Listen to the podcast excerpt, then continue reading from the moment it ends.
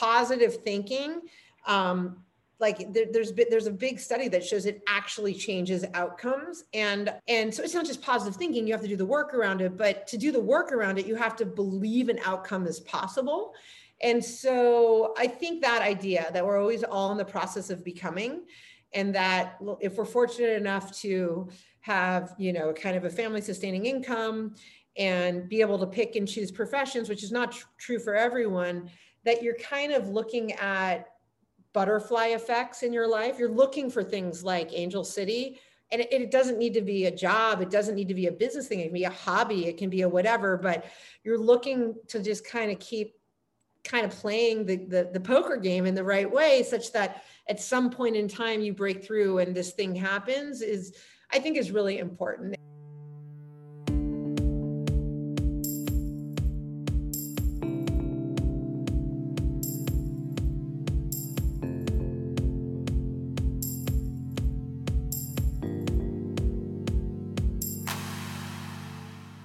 We doing out there, folks? This is your host with the most, Kenny Vaughn. I am back here with the dynamic trio. Ladies, would love to hear from you. What is up, everybody? It is Sophia. I play for Team Breakline. Hey, everybody, this is Bethany Coates. I also play for Team Breakline, and I am fired up to be here. Mm, so Bethany, can we talk about this fire real quick? Because you, you may have an inside scoop on this week's particular guest, Kara Nortman. Most of us know her as the managing partner of, of Upfront Ventures. She's also a co-founder of Angel City Football Club. Um, but you have known her for quite some time. Would you mind just sharing who Kara is to you as a friend, Absolutely. Kara Nortman and I have been friends for over 20 years. And she um, was my roommate in graduate school. She was also my husband's roommate in college. So we go way, way back. And I just love her so much. I, um, it has been so much fun as her friend to see her thrive as a professional and as a leader. Kenny, as you said, becoming co managing partner of Upfront Ventures, um, really breaking down barriers within the venture capital sector. Um, but also co-founding Angel City. You know, the Come thing that I so know, epic, so it really epic. is, and it came out of this experience that she had of being a huge fan of women's soccer and not being able to find not being able to to consume the games and, and find the games as a spectator or find um, the merchandise you know as a fan. And so what i love about her is that she's incredibly action oriented she saw a gap and she took charge and is a change maker and she is creating the world she wants to live in. And she's creating the world she wants her daughters to live in I just have so much respect for that. She's not waiting for anybody else to do it for her. She went out there and got it done herself. And so I'm just delighted to be able to tell a little bit of her story. Yes, mm. like her energy was so infectious. I can totally see how you guys would be best friends. You have the same angle of doing this good and meaningful work, and but also trying to carve out other spaces for others to do that. Um, and Bethany, one of the best parts of the conversation for me was, you know, you were asking her kind of where she derives all of this energy from, and she was like, I have energy around the things that I'm passionate about, but she attributes so much of that towards developing a positive mindset. And she's like, you know, you can, everyone has the potential to achieve everything that they want to, but you have to create the mindset that allows you to pursue those goals. Um, and like, that was amazing. You can really just, things can come into fruition just by framing the journey itself. Um, and that was so incredible to me. It's really something that we can all be a part of. Mm-hmm. Well, you, so ladies, I hope you don't mind, but I, I just, this this just kind of touched me in a special kind of way because what I loved about this conversation too was it's not like Kara went into these experiences wanting to found a soccer club, right?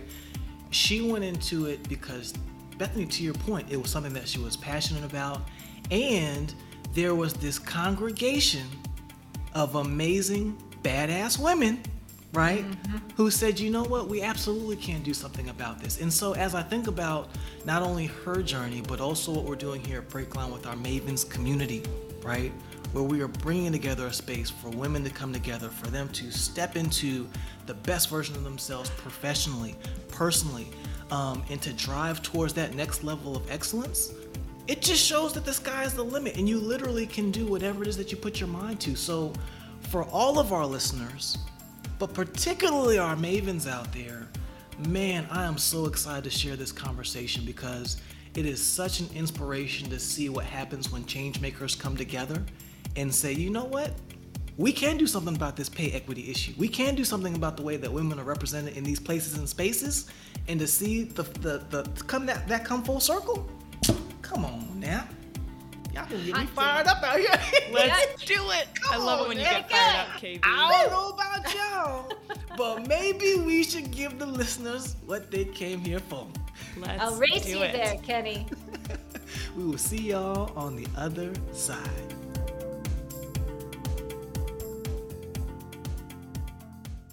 Kara, I just love having you here. Thank you for joining us. Oh, thanks for having me here. I also love to tell my kids how I was both of their your roommates and then have to explain that it was a friendship roommate situation with your husband.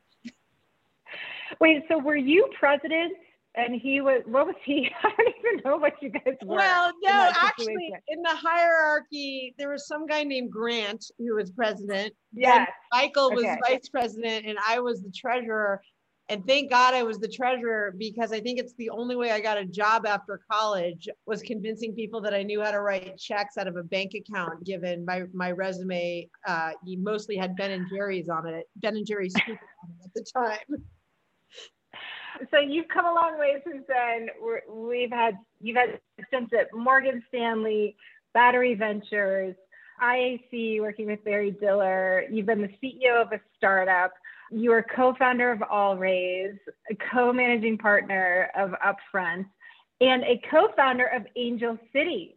So, girlfriend, you have been busy since those, you know, college and graduate school days. Uh, I think maybe we're just getting old, Bethany. No, I don't. You know, I don't believe that. Age is just a number. Um, I actually want to start with Angel City because we have a bunch of a bunch of athletes here and and a ton of energy around this amazing feat that you and a consortium of really cool people have pulled off. And I want to I want to also name some of the people who were your co-founders and on the cap table with you with Angel City. We're talking about 14 former women's national team players. So it's like Mia Hamm, people like Lindsey Vonn, who knows a thing or two about, about being an athlete, Billie Jean King, Abby Wambach. Um, and then we've got like a really interesting mix of LA celebrities like Jessica Chastain and Eva Longoria and Natalie Portman. So it's just this really eclectic group of people who came together to do something really interesting and cool. Can you talk to us about the opportunity that you saw and how this collection of personalities came to the table together. And talk to us about the building angel city and where you all are today. You've just started announcing some of your players and and our breakline alum rachel willis who you met in park city a couple weeks ago is interested in who else is going to be announced. I, I, keep it professional with the team. However, the first player we signed is, is someone named Christen Press, who actually was one of the very first players I met when Angel City was just sort of like a twinkle in my eye. And I'm meeting her tomorrow, um, seeing her in person for the first time in a very long time, obviously, and the first time as an Angel City player, you know, in front of her billboard downtown. So it's sometimes I just have to pinch myself because I started out as as a fan and then I moved to being a kind of, you know, a pay equity activist mostly because I, I was so frustrated that no one would take my money. You know, I was trying to buy jerseys, I was trying to write, uh, watch content, and then it's translated into this kind of incredible capitalist experience. And, and it, it all was sort of a butterfly effect. It, it wasn't something I went into saying, I want to be a sports team owner. And in fact, I sort of felt weird about the whole thing. I'm in the throes of you know building a firm in my career and and raising a family and all of those different things and um,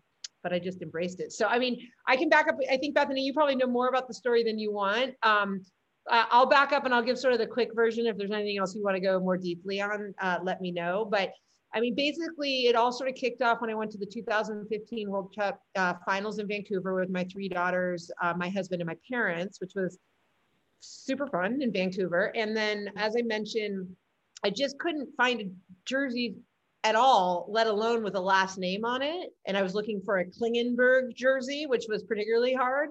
And then when I got back to LA, I was so, you know, kind of inspired and I wanted to watch the players play more. And I could not find an NWSL game to watch anywhere. You could watch it on Yahoo streaming. And while we all love Yahoo, we don't really watch that much on Yahoo streaming anymore. And it was as if it was being filmed from outer space on a phone. So it wasn't high quality. Fast forward, I, for two years, for a year and a half, two years, I just sort of was talking to people about, hey, there got to be more people like me. And we all know as business people, when you have these marketing activation moments, you can acquire a customer, but if that customer can't actually continue to engage with you in some way and follow you, they go away. And so I think people are dramatically underestimating how big and important, you know, women's sports and women's soccer in particular could be. And anyway, that led down a series of I be just becoming friends with a number of people, including the head of the Players Association for the U.S. Women's National Team. I got really motivated around sort of trying to bring visibility to their pay equity fight. Turns out uh, Natalie did too, Natalie Portman, who I had met through some of the work I'd done on the nonprofit side. And I mean, the, the, the moral of the story is for me, as I look back, I think I would just, you know, like you do small talk at the beginning of meetings or at the end of meetings. And um, I basically just was passionate about the topic and I maybe brought it up in small talk in one out of every three meetings for three years. And now here we are the soccer team. You know, you drop names like Natalie Portman, like it's just, you know, any of us would just kind of like cross paths with Natalie, Natalie Portman. What, like, how did this actually happen?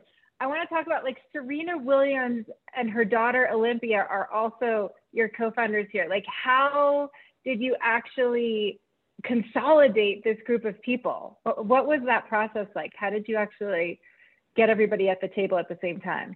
Yeah, I mean, I think I it's a good question, and and I always try to think about how to answer these in ways that can be practical for everybody here. Because if you would ask me if I would be having lunch with Natalie Portman, you know, 10 years ago. I too did not think that that would be the case. I think in a, in a lot of ways, just really finding a common connection and passion about around something that wasn't like transactional, you know, and, and was more about like building a real relationship. We met actually at a Time's Up retreat, right when Time's Up was starting. Um, and, and I helped start the nonprofit organization in the venture world called AllRaise, which is, you know, dedicated to doubling the percentage of female founders and funders. And so I sort of was there very early with Time's Up as, as, as sort of the liaison from the venture world and helping with a bunch of things.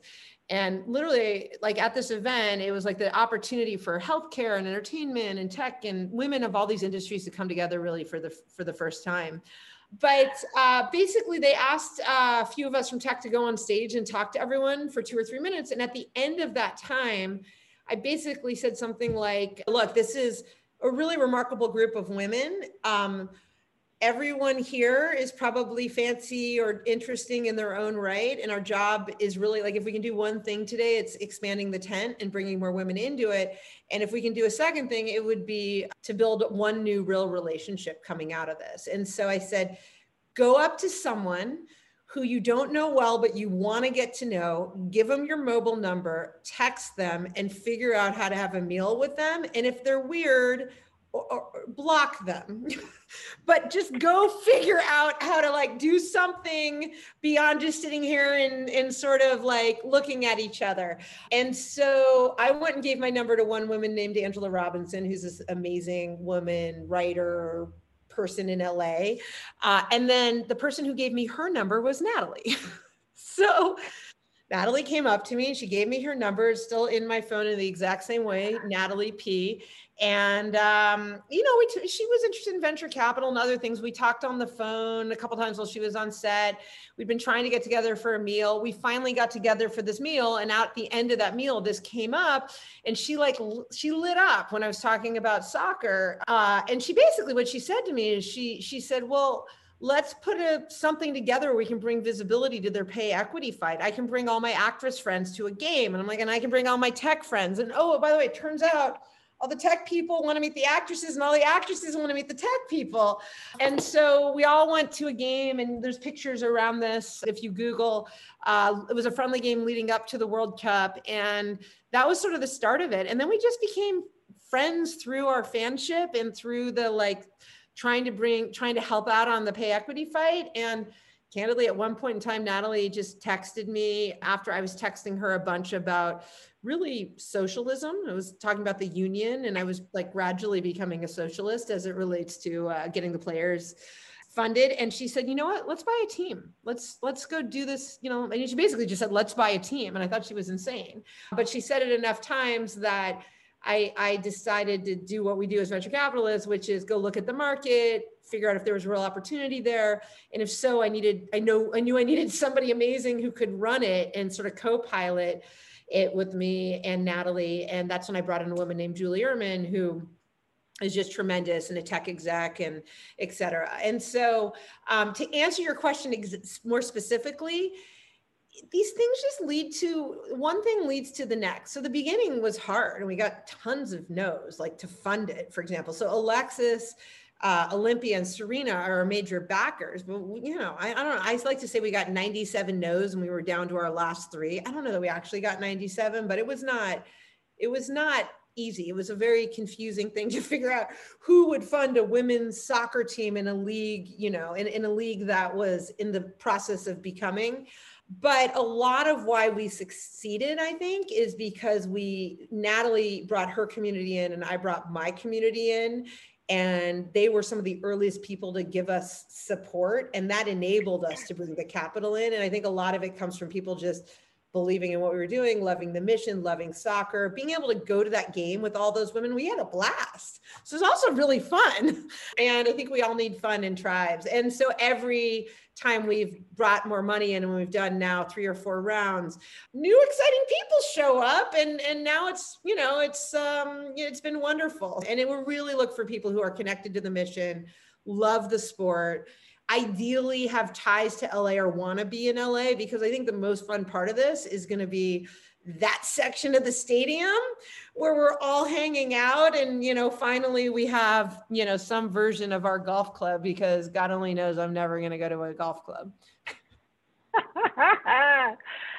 So one thing that i love about you so much i mean that list is like four miles long but one thing that i really love about you is you have such a zest for life when when Nordy and I were roommates, I would wake up like one eye open, you know, headache, night before, like barely kind of able to get out of bed. She would just wake up in a ball of energy, just like ready to attack the day. And you you you still are like that. Where do you derive your energy from? You are, I mean, you're you've started, co-founded Angel City you're the you're the co-managing partner of Upfront. That is your day job. And you've got three amazing girls and a husband and all kinds of other stuff going on. How do you stay energized and joyful as you approach all these various facets of your life? That's, that's the only answer I have. I drink a lot, a lot of coffee but I don't, you know, look, I think, I think these conversations around like, we're all always crushing it aren't always super helpful. I, um, I think we all have our natural dispositions and, you know, I'm fortunate to have a husband here at home who sees my non-energized side and, and manages through it nicely. But, uh, I don't know, you know, I mean, I think I've, I've found more and more joy and, and I mean, look, COVID's been really hard. And I think it's probably been hard for, for a lot of people. And, and I, you know, I'm sitting here in my house. My kids finally went to school today, Bethany, which is so exciting. My husband came back, came came into the room today and said, "Do you hear that noise?" I'm like, "What noise?" He's like, "Exactly, they're at school." But um, I um, you, you know, I, I, sat down at my desk on Monday and I'm like in my house and I'm like, when am I going to leave this house? You know, and I, there are parts of it obviously I love and and I'm grateful for just being able to be so close to my kids so often. But I think we we have our natural dispositions, and then we have to find the things that give us energy. And I mean, I probably like the easiest answer is that I'm getting better and better at at finding small ways to revive my energy when I am in a low energy moment, a low sleep moment, etc. Um, much more so in the last month or two. It's probably because I got to go on a hike with Bethany and she inspired me, but than before. So I went for a 10 minute run yesterday.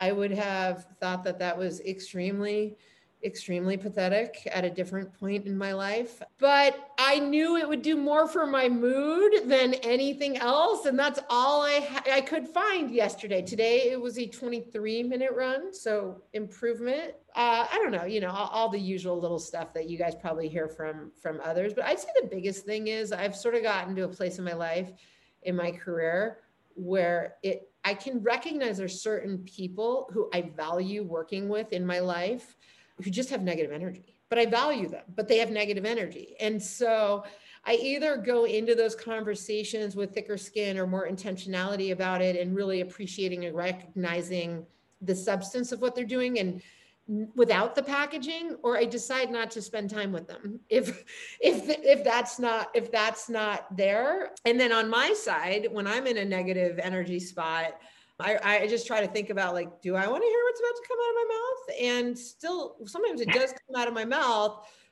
but I, I, I will I will wrap it in the right way so the person knows it's coming. Okay, I love that last that last line. Do I want to hear what's coming out of my mouth? Sometimes I think about that after it's already come out of my mouth. So thank you for that reminder. You know, I I think there are other things that I've observed about you, though, in terms of self care and really growing into the best version of yourself that I think are so inspiring. And I love this commitment that you have. You do a ton of self work. You you have a leadership coach. You joined an organization of peers, which is like part you know professional education, part therapy you do a ton of reading. One of your favorite books is The 15 Commitments of Conscious Leadership. Yeah. Um, take note, everybody. I already have it on my Kindle. Um, and I, I just think you're you're a really interesting combination of to me you present very much as an extrovert but you are very introspective too what is that about like there are tons of people who go through their entire lives having no self-awareness. I think you have a ton of self-awareness. Where did that come from?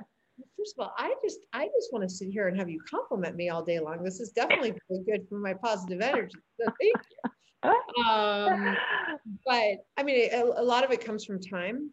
You know, I think one of uh, so I don't know that I I mean I think a lot about when I did my startup and what I would do differently, and I just think I was a different human being in in my in my mid 30s and I was in my mid 40s. And I think I now sometimes I get to meet. I work with a number of founders. One I'm thinking about right now, who's in her 20s, and I'm like, gosh, you're like you're like so self-aware and so evolved and so know your boundaries in a way that I had no clue back back then. Uh, Bethany, I feel that way about you. I mean, you and I talked about this recently, like in knowing your boundaries. I, I, talk a lot about know what your yeses are, know what your nos are, know what your maybes are.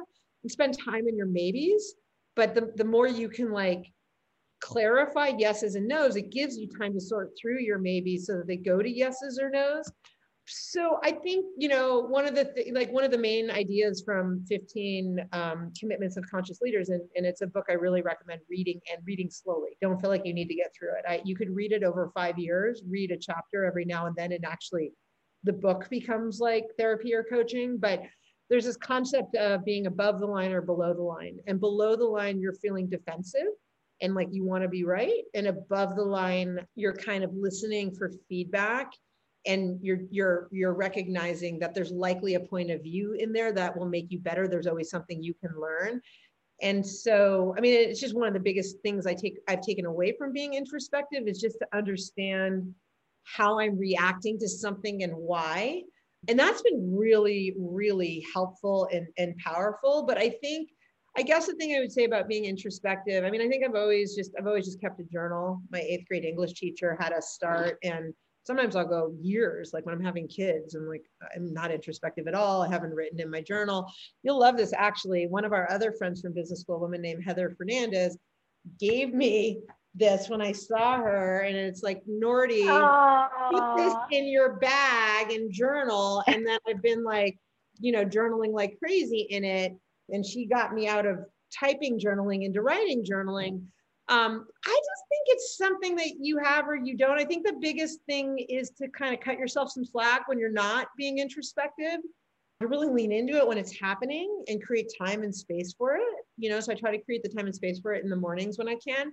And then um, I don't know, just have people around you that you trust enough who love you enough to like love you with your weaknesses and blind spots and point them out. Because I actually think everybody wants feedback. And the people I think are the least self aware and the most narcissistic they want feedback. There's just something about the way they show up where they don't get it, or, or they're actually clinically narcissistic and or have borderline personality disorder. And I would just avoid those people.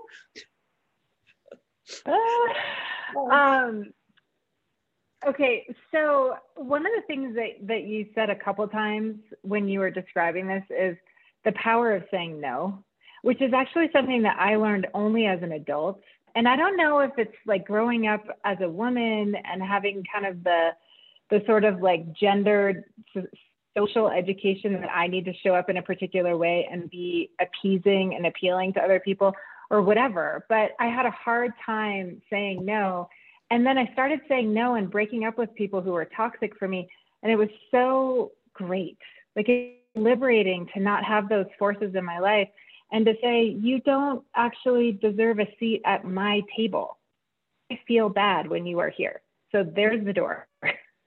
um, I hope I never of, get that, Bethany. That sounds. That God, sounds no, no, no. I mean, I've broken up with like two people in my life, but being able to kind of say no and set boundaries has been really, really important for me too, in terms of preserving my energy, my mental health, emotional health, and I just wanted to pick up on it because it was something that you mentioned a couple times. I think I'm still really bad at this. And, you know, for me, actually, by the way, to your other question, one of the ways I've become introspective is by like seeing my parents age and and and seeing one of my parents be introspective and one not. And then also being a parent to three daughters where they're all very different. And and i think that i mean the reason i thought about my the parents thing is i'm actually really bad at saying no because and i'm also like i love making friends and the more friends you have the harder it is to say no. Uh, and so you know my dad is really bad at saying no and it really i've seen it like he's really good at what he does he's a doctor he cares a ton. He's 75 years old and he's still constantly running himself to the ground burning himself out prioritizing others over him. And the interesting thing with doctors is that there's this I'm saving the world vibe that they can lean into. And so it always like whatever it is they're doing always will seem more important than they're taking care of themselves or even their family, their wife, their their kids at times. And and I, you know, I sat with him, we just went on vacation together and I basically just said to him, I said, Dad, listen, you you you just have to get to a place where you realize you're either going to disappoint other people that you care about or you're going to disappoint yourself. And at this stage of your life disappointing yourself may cut your lifespan down pretty tremendously. So like the stakes are really high now. And for me to like see that and have awareness around that 30 years before him I don't know, you know, I mean, I, I, I, don't, I don't know what I'll do with that, but I think what I try to do is I'm trying to create more rules. I heard that Danny, I heard this podcast with Angela Duckworth, the woman who wrote Grit uh, it, one of my like one of my favorite podcasts i think it was the knowledge project and they do a bunch of you know kind of different things that that drive introspection if you like podcasts. And she was talking about danny kahneman on that you know who's the famous economist did thinking fast and thinking slow and stuff like that. Anyway and she said he has rules. So like just as an example he everybody wants danny kahneman uh, who's like a Nobel laureate behavioral economist, to write a little blurb for their book jacket. And so he has a rule on that. Either I know you very well, and I'm going to take the time to read the book. And even if I don't love it, I'll do it because you're one of my very closest friends. Or I have to love it and be really intrinsically connected to it and want to read it. Otherwise, it's a no. And so it's a no for like 90% of the time because he doesn't have time to read the book or this or the other, whatever it might be. And so I've been thinking that's my latest thing I've had a little bit of introspection on is is like where do i just create some no rules that that help me say like okay you know i'm already doing two speakings that month. I, I just i've committed to only doing two. I can't i can't do them because i have a really hard time saying no but it's a work in progress. And i also think the shadow side of that is like you know saying yes leads to serendipity and fun fabulous things and i just think you can't be afraid to go back and audit what you're doing and just sort of tell people you're pulling out because you need a mental health break or whatever it is that you need to create space to revive and, and reset. But it's definitely a thing I think I'll be working on the rest of my life. Mm-hmm. Um, you, when you were talking about having people in your life who will give you feedback and who will be really straight up and honest with you, I was thinking about your husband, Jake, and I had put into the chat that you and I married the two nicest people in the entire world, but I don't know how that happened. I don't know how that happened. can you talk about like your partnership with Jake and you know, and the like the role that he's playing in also enabling you to show up as your best self. I talked about this when Kenny Vaughn interviewed me for the Breakline Arena with Michael. He's it's, he's like marrying him was, I think, hands down on the best decision I've ever made. You know, for my business life. I'm not even talking about like my family life. Yeah. But to have a champion like that, and also someone who will really give you the straight scoop. So I want to start by saying that, you know, I, I love a lot of, well, I love a lot of parts of Lean In, but one part that I thought was tricky when I read it was like have a great partner because for years and years and years, I mean, it seemed like years and years because Bethany and Michael have been dating since like college, right? And and I was like wandering, wandering the desert. Like I don't know if there's somebody built for me. I actually used to read the New York Times uh, wedding section like really looking at are there people like me that actually get married like i needed i needed some kpis and some proof points to figure out like was this a, was this an idea i should even hold in my head? And so the reason i mention it is like you know i think i hope that if i hadn't found jake i would have figured this out in a different way. I have so much gratitude and almost fear for what life would be like without him.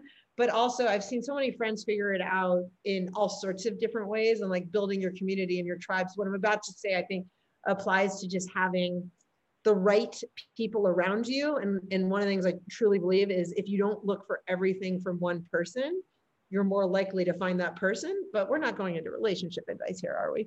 As I tell people, I've had one successful conversion. Anyone who gets married has figured it out, hopefully, exactly one time everything that came before Jake was an utter and complete failure. So, but to answer your question, I I think, I mean, being married to Jake has been transformational in, in, ways that I could not imagine. I think probably the best things I've gotten from him, you can get from a lot of romantic partnerships, which is, uh, and then I have a bunch of things I just got lucky around, but which is, you know, he, he sees me for who I am. And over time, that's made me feel much more confident and much more comfortable in just acknowledging my weaknesses, what I'm not good at. And he still loves, you know, he still loves me. And so in a weird, it's just, especially, I don't know, you know, I mean, there's imposter syndrome for, for all of us. And uh, I think finding one person who kind of bears witness to your life uh, can, it changed my life. And I think it removed a lot of a lot of unproductive in, unproductive insecurities I had and I wish I didn't need that for it to happen and and probably if I'd done a lot of therapy it would have happened but anyway it was that was helpful. I think the second thing is you know there's all these things you, you have to decide well you how you want to do them in life and all these like cultural norms and stereotypes right as to what you do as a woman and what you do as a man and all this sort of stuff and you know I think we struggled like everybody in some ways to figure it out when we started having children my my weaknesses became a lot weaker like i just stopped paying bills for a while you know and i mean honestly i just gave over my last bill to him i think in the last month amex is now on auto pay guys because I do like the, the strength of my credit score, and it was it was in a precarious spot for a bit. But you know, anyway, I would just say that I think over time, like I think we figured out over time, honestly, how to become almost like a management team, which sounds a little bit ridiculous, but he's really good at certain things and I'm really good at other things and they are pretty complementary and that definitely helps. And we got to a point where we actually like just sort of like threw all the gender norms out and they're like, whose ambition to do what sits where and and we actually overtly figured it out versus naively thinking we should both just keep doing everything and keeping score and all those different things. So i mean and the final thing is i think this is really important to find in a friendship in a family member in a spouse. We just love to talk you know and and i think it's i think it is so hard to not to just create the space for that regularly with someone. And i try to do that with a couple of friends, and I do it a lot with my family too, but just making the space for the chemistry, like where you have talking chemistry, which sounds, you know, weird. I just think it's probably the most important thing to keeping me sane in my life is is not just having that with hmm. Jake, but having it with a couple friends. Uh, and if Bethany and I lived in the same town, it, that would probably be what I get to do with Bethany all the time. Mm-hmm. I, you know, the in observing your marriage with Jake, it's like a, a, a wish I have for everyone here and everyone in my life that you have a partner who shows up for you unconditionally, you know, who loves you unconditionally, who will show up for you unconditionally, who sees all of you, you know, the good, bad, and the ugly, and who who wants to be there, you know, seeing the full picture. So one thing that you've said in the past that I really that I really love, and and I think it it applies to you because you are like as down home as you are. You know, you're, and I I warned everybody here that you're going to be super casual and kind of pretend to be a normal person when really you're like an extraordinary person who masquerades as a normal person. But you said you've said in the past something like the idea that you're born amazing at something is like a ridiculous concept. You know, you can have aptitude, but no one is exceptional without putting in the work. Can you talk a little bit about that mindset, you know, which is really similar to a growth mindset, the whole idea that like you can develop expertise. You're not born into a station or into a role or into a level of performance. Everybody works hard to get there. Yeah, I have two different things going through my head, but let me start on this one. So I think, I mean, one of the things I, I say to my kids all the time is you're all smart enough. Like most people are smart enough. And so, you, know, and all the parenting books tell you never tell your kids they're smart, never tell your kids they're beautiful. And people still do it. It's very irritating, but, and, you know, but, um, uh, and then I, say, you know, and, and it's what I believe, which is that I think uh, when when I was younger, you got the i mean and it still happens these labels around the thing that people see in you that they value that's a that comes across as almost like a character trait. You're smart you're pretty you're fast you're this you're that. And then when you bump up against not feeling smart or no longer being able to run fast or all these different things you kind of stop you know and you give up. But if you actually think kind of you have this mix of traits you know, smart being one of them, but there's a bunch of other ones that we all need to explore. Like, what are the things that are my strengths? And I can get into like how different that is for me in venture capital and in an industry dominated by white Indian and Asian men and all that sort of stuff. Um, um, with great awareness that I have a lot of privilege as a white woman in the industry as well. But I think if you have the mindset of, okay, what my job from there is to figure out what I truly love doing and then to like just put in the work and work hard and work as hard or harder than those around me. If it's a thing i want a thing i need a thing i'm passionate about i just like there's actual like apparently like research around this now. Somebody was telling me oh yeah women from my peer my my peer coaching group was telling me that positive thinking um, like there, there's there's a big study that shows it actually changes outcomes. And and so it's not just positive thinking you have to do the work around it but to do the work around it you have to believe an outcome is possible. And so i think that idea that we're always all in the process of becoming and that you know if we're fortunate enough to have you know kind of a family sustaining income and be able to pick and choose professions which is not tr- true for everyone that you're kind of looking at butterfly effects in your life. You're looking for things like Angel City. And it, it, doesn't need to be a job. It doesn't need to be a business thing. It can be a hobby. It can be a whatever, but you're looking to just kind of keep kind of playing the, the, the poker game in the right way, such that at some point in time you break through and this thing happens is, I think is really important. And, and the quick final thing I'll say there, I mean, a lot of this is just, happened you know for me in my 40s and not that i'm you know young or old. I have the perspective now that age really is just a number because i think there were there were like two people that i spent time with that really drove this home.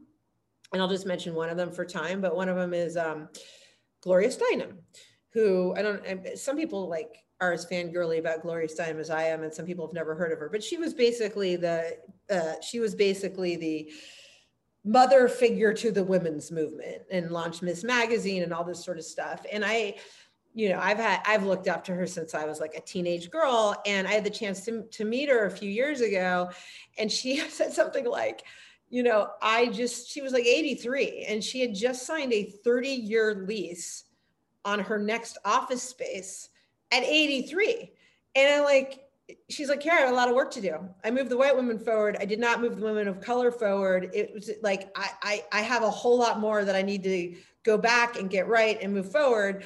And I got a good 30 years at least left in me. And I'm like, that's, you know, that's kind of amazing. Or, you know, Arianna Huffington, who started her first startup in her 50s, right? And her second one in her 60s. And I think, I think all of these narratives and labels around you do these things at these ages are not helpful, and these narratives around your smart, et cetera, are not helpful. Mm-hmm.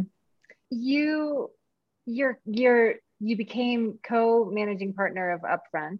It was big announcement, covered in TechCrunch and all over the place, and you're now like the like a leading woman in venture capital. You know, you're kind of the the north star for a lot of women in venture capital and a lot of women entrepreneurs.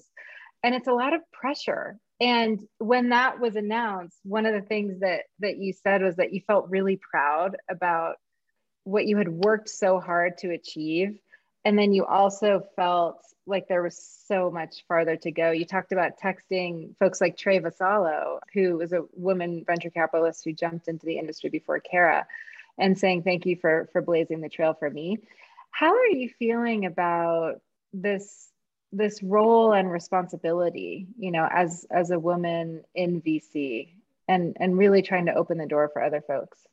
Yeah, I feel I honestly I feel I feel depending on the day different ways, but in general I'd say I'm trying I, I feel um, very lucky. You know, I mean a lot of life is for sure working hard and you know doing things but is being in the right place at the right time. And you know I, i'm lucky to have the parents i have lucky to have the education i have all that sort of stuff. Sometimes i feel you know lucky to be a woman in the industry in this moment at this stage of my career because it it does give me so much energy for doing something more than you know, waking up and hunting the best next best startup and then trying to beat Andreessen Horowitz when I'm then going to try to get Andreessen Horowitz to fund the company in the next round. You know, I mean, and so um, I feel like we're all becoming investment bankers. And I think if I had that, hopefully not, hopefully there's still people who care about like the character of the person who invests in their company on the board, but that's, a, that's a whole other topic. But I think there's like community and mission and something to prove beyond that, that like, I really feel that is a very important thing for me. I think always happening, which happened out of a sort of a very bad moment in startup and tech land where, uh, you know, we had sort of the sexual harassment assault issues in tech. Like 15 of us basically just showed up to a dinner. I mean, it's another good butterfly effect moment where um, a woman named Aileen Lee, who was one of the trailblazers with that woman named Trae Vassallo, sent like 40 partner female partners at venture funds an email and, and basically just said, it, I think we're all feeling the same way, like crap, sitting at home, figuring out what we can do. I don't totally know what the answer is, but I could only come up with 40 partners off the top of my head after 20 years in venture capital who are women. And if we could just double that number in the next couple of years, we will have done something. Uh, if you're up for it, let's plan a dinner and I sent it to 40.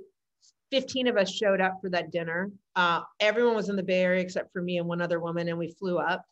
And uh, you know that was the start of uh, something that's been you know very similarly important and community building in my life, which is AllRaise. And none like I, I say if people had told me I was going to show up and we were going to start a nonprofit, I don't know that I would have gone to dinner. Like, what? What? you know, little kids at home and all this sort of stuff. And then, you know, I, while we're sitting here, I'm definitely not distracted by it, but I see my iMessage pop up and it's three hearts from Jess Lee at Sequoia. And right before I got on, I was one with two of her female growth partners at Sequoia. And Jess and I had met before AllRaise. She's now like a sister to me, you know, and I never, like, we probably would have been doing that posturing venture kind of thing. And and we have each other's backs we're looking out for each other. We're helping each other. We're like trying to and when it's a remote like we have to try hard because like women i think in general have been trained to things being zero sum. And as much as we think we're fun and i think it's generationally different. And bethany I, you i'd love your perspective on this too if you think it's an interesting topic. But i think even women of bethany and and, and my age and we're very young as as has been established so uh, young.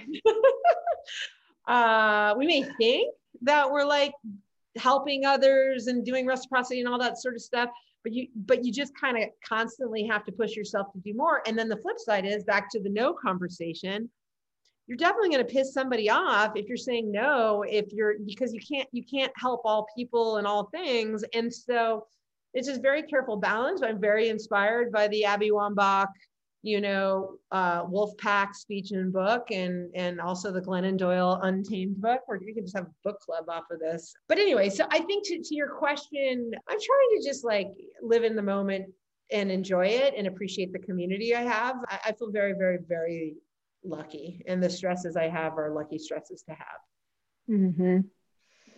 I want to get to a question from um, Patricia, who's here, and she says, "Thank you, Kara, for being so candid. I recently read." When things get really hard, it's not time to quit, it's time to take a rest. Do you recall moments in your life, though, where you needed to turn your back on something because you didn't find yourself in it anymore? Yeah. Yeah. I mean, many. They felt really crappy at the time. I'm trying to figure out what I can share in this public forum. I think most of the things that I would talk about, I, I turned my back on I didn't turn my back on, but like there's been a few, a very limited number. So there've been a very limited number of times where I'm doing a thing, a job, a thing I've really committed to, and it's just the relationship is just not working. And in a way where it just doesn't feel it doesn't it doesn't feel values aligned. It doesn't mean it's not values aligned but at the moment it doesn't feel values aligned. And at a minimum in retrospect i can acknowledge that I was seeing one side of the story. Uh, for the most part, I look back on everything, even things I've walked away from with deep, that had deep, real relationships with the perspective of it's a two way street. And, you know, I have to own my stuff and have a willingness to acknowledge how I was a part of the problem. But I kind of just believe these things work out the way they're meant to work out. And, um, you know when when things have actually broken like jobs relationships things that shouldn't usually one side or the other uh usually it is the other side of me well actually but like there's just a i'm going to fight to make it work you know? I, I think it's an acknowledgement that like the most important things in life that you've spent years on there's something real there. And if you're feeling like trust is broken or values are broken, it's really worth kind of going through a hard time for for months maybe even a year more than a year i wouldn't recommend to do your own personal work to do work with that person to take a vacation to take a break from things and see if you can come back productively if it's something that you you really may regret not putting that amount of time and energy into on the other side of it. So I don't know if that was helpful or not, but um, you know, and then I listen, I think with, I mean, I specific advice I can give that I'd give to startups and sitting on startup boards and the like is, is that, you know, I think people are wired for, you know, different, uh, well, first of all, doing startups are hard. So if you ever start your own startup, I think the idea that like, I think it, this idea that you should be resilient forever is a bad idea.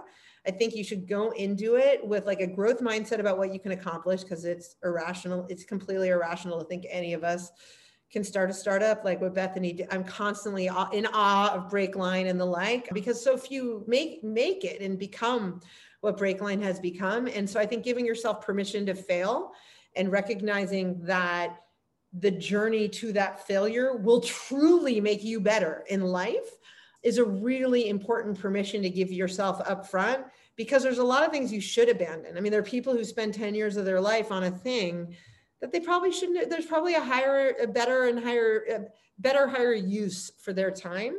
Um, and that's why if for, for any reason ever you raise capital or something equivalent to that, it's just really important, I think, to get aligned expectations up front because if you are somebody who cares about showing up for a relationship in the right way, then then having ex, like having a relationship that expects you to do things that are different than where you might land can ruin your life. And the specific example I give there is like when I'm talking to founders that I'm funding at a seed stage, really comfortable stage for me to come in. This could work, this could not work. That's my job. I get to, you know, and it'll be really traumatic for you. And honestly, it'll be traumatic for me because I'm going to care about you. And if you care about this thing working, but it's going to be much less traumatic for me than it is going to be for you. But here's kind of what I expect if we're going to get into business together and it's building you know a company of a certain size and like i sound ridiculous now when i'm saying it because i don't you know i like i kind of need to back founders who think they're going to build multi-billion dollar companies or more at the phase where they have no idea what they're building and they're often like just left a product job at CrowdStrike with a napkin. And I'm like, you can get a million things wrong.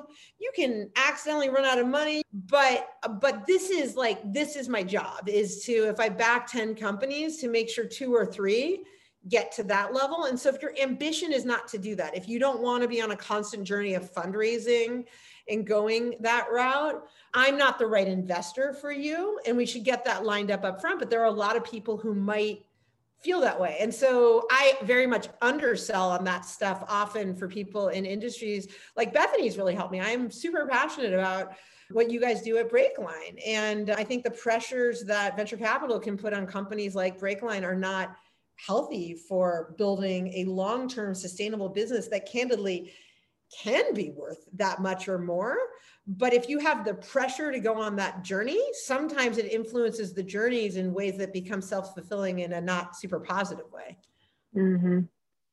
i you know the this line of commentary is reminding me of something i was thinking about the other day which is if it if something feels hard to talk about you know if you get a pit in your stomach thinking about it or you start getting a little sweaty like i do that's an indication that it's a conversation that needs to be had and you do need to lean forward into that. Nothing ever gets better because we you know ignore it and sweep it under the rug. Really just kind of coming out and being direct even though it takes courage in the moment because you might get a no or you might get a hey we're going to go separate directions. You save so much time so much heartache so much of your dignity too. Totally. I mean and the, the analogy i give in, in in in my life is you know if uh like Y Combinator demo day was yesterday and we fund companies at a Y Combinator on occasion, but we look for very specific types of founders. And for the most part, what happens is that everyone just like mails you a check. That's easy, right? Um, uh, you don't have any conflict. There's no conflict there. And so what, what I what I would what I would say to a, a founder is like negotiating an investment is a really important litmus test for whether you and I want to be in business together because if you're showing up on my phone or I'm showing up on your phone and I'm like anxious every time, we shouldn't work together. And I think that analogy, so I, I, that analogy is like, so I have the phone test for not just investing, but for a lot of things. Like when that person calls me or texts me, am I like, oh, low energy? Or am I like, oh God, you know, this is a hard topic but I'm super psyched to, to, talk to this person. And so I, that's a thing I think about a lot. Mm-hmm. And I mm-hmm. really do think the more you, you can optimize for people who give you energy, the more you're going to accomplish, the more you're going to enjoy your life. And even if things don't work out, I, I just think you live a higher quality life and, and, mm-hmm. and,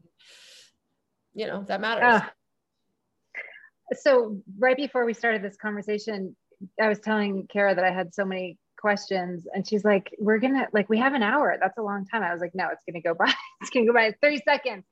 We're now at our last question. That's all we have time for nordy. And i'm going to give the floor to my um, beloved rachel willis who you met. And she in the chat i was saying that you describe yourself as an activist capitalist. You know, you're a venture capitalist. You're also very philanthropic. You do a ton of stuff for the community. and Rachel is a social entrepreneur and her her organization is called Outpatch. And she's saying how did you pick VC as the route toward creating impact? Like given the range of your interests and you know at one point you were choosing between Wall Street and a nonprofit when you were graduating from Princeton. Like that was kind of the the fork in the road for you. You chose Wall Street but you still have a very very strong in uh, uh, social impact influence so how did you choose venture capital as the way that you wanted to show up in the world yeah, that's a good question. So first of all, I don't I think I'm uncomfortable calling myself an activist capitalist just cuz I think it's it's it's so hard to live up to any moniker right now and took me a long time to even feel comfortable using the word activist in certain environments. I think that might be a different conversation, but I just I sort of ascribe to we're all going to make mistakes. I show I I really can identify in my 40s what what I what I feel energy to do things and put time time into as much as money into. And a lot of those things are nonprofity kind of causes. I can also really identify when there's a cause i want to feel like i want to support but i just don't have the same level of passion for. And so i think like rachel though to answer your question i feel like the, i feel like if you look back on anyone's career or like people always ask me about my career path it just feels like super linear and everything makes sense and I mean, I don't, I don't know. Literally every phase, I'm like making it up. I don't know how I ended up in finance. I've done all this personality profiling now that would would lead me to believe that it's not necessarily where I was meant to end up, and yet I love my job. I do think that venture capital is a way to have impact, but I also think I'm really trying to think, and, and the reason is that we get to choose the people that are going to create jobs, right? And we get to choose problems or opportunities that get funded. But like I'll invest in cloud and cybersecurity or, you know, uh, parachute home. You guys should always, I'll go buy parachute home. And, and I'll, actually a lot of the companies I invest in do have a sustainability angle or, you know, a health and wellness angle or this, that, or the other. But a lot of what I try to do is just do the human character test. And you don't always get it right, by the way and I'm like, is this person going to create a culture and create jobs that are aligned with my values? Collaboration, having people show up as their, their best selves. You know, we put a, we, we were one of the first at Upfront to put a diversity rider and like into our term sheet. We can't mandate it as a minority investor, but it's an opportunity for us to talk about our values at the time we're investing, which is if you're going to interview people for a C-suite job, interview a diverse candidate. And so, you know, one company took that to the extreme and uh, out of the gate, they they reported on diversity as a KPI pre-product market fit. You know, there's a lot of debate in venture around, you know, kind of how much pressure to put on a company, but I will tell you that if I'm in on the board of an enterprise software company and they're at 20 people and have 15 engineers and they're all men, they're going to have a hell of a time hiring a woman. And so I try to catch more bees with honey and, and pull them aside and just say, listen, like, if you don't prioritize it right now, it's not going to happen and your culture is going to suffer and your outcomes are going to suffer. But like i try to do it in a really nice way. And i'm like and you can't hire one you've got to hire two. And it's not just women it's all the other things that help us see the world differently. Religion sexual preference people with different political views, like all of these different things. I'm a minority investor, so all I can try to do is ha- catch more bees with honey. But I think ultimately, if you if we fund companies that become WeWork on one side of it, or I don't know, who do you guys really look up to from a culture, brand, and value standpoint? Bethany, I'm guessing you aren't going to bring up Coinbase. Um, so who? No, I was actually going to say Breakline. like I yeah, actually okay. do look up to our community yeah so for sure break line. And when i'm when i'm sitting with bethany like at dinner while i'm having a cocktail and she's having a sparkling water um i like how do you vet for culture and the human side of the job when you're interviewing? How do you do x y and z? So i'm constantly running around asking these questions so i can get better and better at finding people who can both drive big outcomes and create jobs and culture in the right way I think it's just like having a lot of intentionality around it. And then I think it's super, super, super important to let people make mistakes and pick and choose where you're going to support people because all nuance has been lost. the good people who are fighting the fights are are taken down all the time right now and then get exhausted and so it's really important to also like really lean in and support like i feel like my job increasingly will be to stand up for founders in the press when i really know them and believe in them and when when the mobs come for them because either because they've misunderstood something or they got something wrong.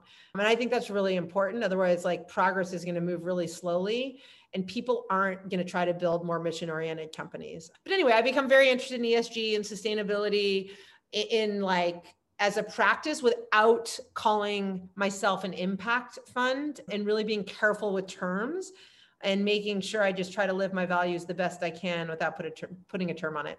So Nordy, I just love spending the last hour with you. Thank you so much. In the chat, I said it's amazing to see what one person can accomplish. And I continue to be so inspired by you and just love you so, so much. I'm so glad I got to share a little bit of your magic with the Breakline community.